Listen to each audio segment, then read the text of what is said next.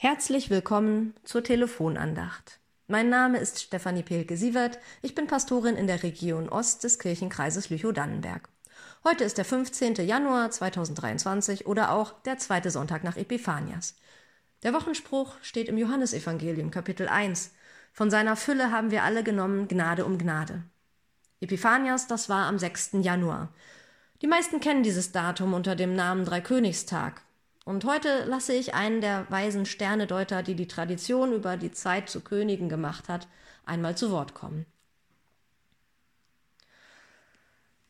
Lang ist es her, dass wir diesem Stern gefolgt sind. Eine merkwürdige Reise war es damals, sogar für uns. Aber es war so klar, die Zeichen waren so eindeutig, zumindest für uns, dass da etwas Besonderes passieren würde, dass ein Kind geboren werden würde, das die Welt verändern kann. Und so sind wir aufgebrochen, immer nach Westen, dem Stern gefolgt. Ein bisschen ohne Ziel. So ein Stern ist ja nicht gerade präzise. Aber mit wertvollen Geschenken im Gepäck. Ich hatte Gold dabei, das weiß ich noch.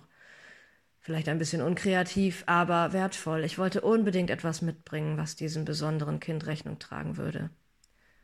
Dass die anderen Weihrauch und Myrrhe mitgebracht haben, hat dem Ganzen noch eine tiefere Bedeutung gegeben. Uns war eben klar, dass das ein besonderes, ein wichtiges, ein weltveränderndes Kind sein würde. Damit haben wir auch nicht hinterm Berg gehalten. Warum auch? So etwas muss man doch weiter sagen. Dass das nicht immer gut war, haben wir dann leider aber auch schnell gemerkt. Dass der örtliche König Herodes irgendeine Intrige im Sinn hatte, konnten wir fast spüren, auch wenn er gesagt hat, dass er das Kind anbeten möchte.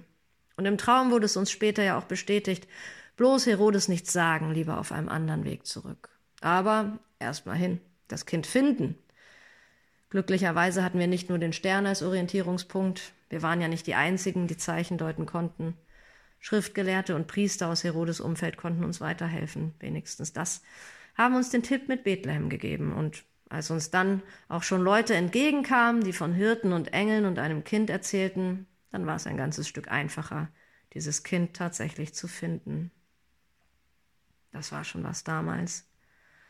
Mein Leben lang habe ich das nicht vergessen. Dieses Kind, Jesus, in den Armen seiner Mutter. Die Zeichen, die uns dorthin geführt hatten.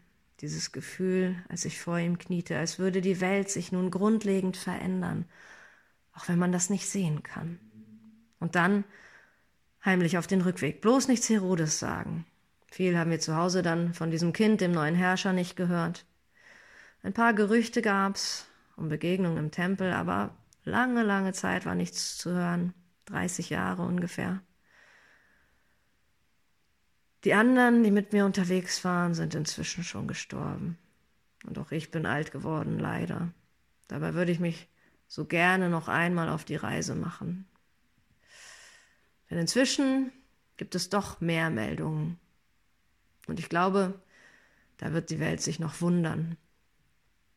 Dieser Prediger in der Wüste, Johannes, der hat das auch erkannt. Der so hart und unnachgiebig wirkt, mit seinem Kamelfell, der die Leute dazu auffordert, ihr Leben zu ändern. Selbst mit denjenigen, die sich wirklich an alle religiösen Vorschriften halten, legt er sich an. Wie waren seine Worte noch? Otterngezücht nennt er sie. Na, das ist wenigstens mal eine kreative Beleidigung.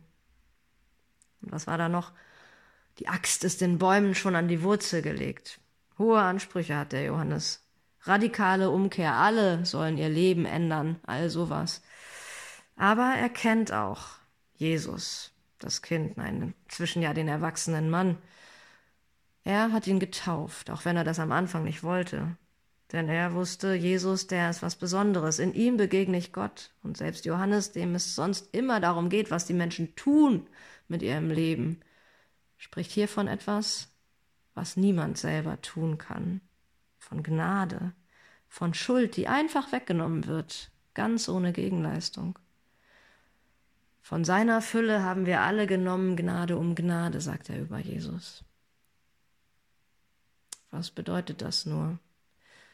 Wird dieses Kind, dieser Mann, Jesus, wirklich ein Herrscher werden? Die Besatzer im hohen Bogen aus dem Land werfen, so wie es einige schon hinter vorgehaltener Hand flüstern, bloß nicht zu laut, damit die Besatzer es nicht hören?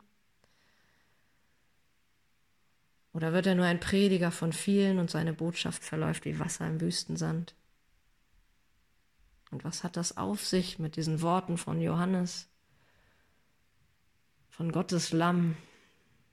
Das klingt nicht gut, aber trotzdem geheimnisvoll. Das mag ich. Ich würde es so gern wissen. Würde ihn so gern wieder treffen, sehen, was für ein Mann aus dem kleinen Kind von damals geworden ist. Aber ich bin alt und ich muss mich mit dem begnügen, was mir zugetragen wird. Und ich werde die Ohren offen halten. Wenigstens das. Denn ich war dabei ganz am Anfang. Und ich bin überzeugt, in diesem Menschen zeigt sich Gott. Und es wird sich vieles grundlegend ändern. Und zwar weit über meine Zeit hinaus. Amen. Gottes Segen begleite Sie durch diesen Tag und die kommende Woche. Die nächste Andacht hören Sie hier am Sonntag, dem 22. Januar, mit Pastor Andreas Wehen.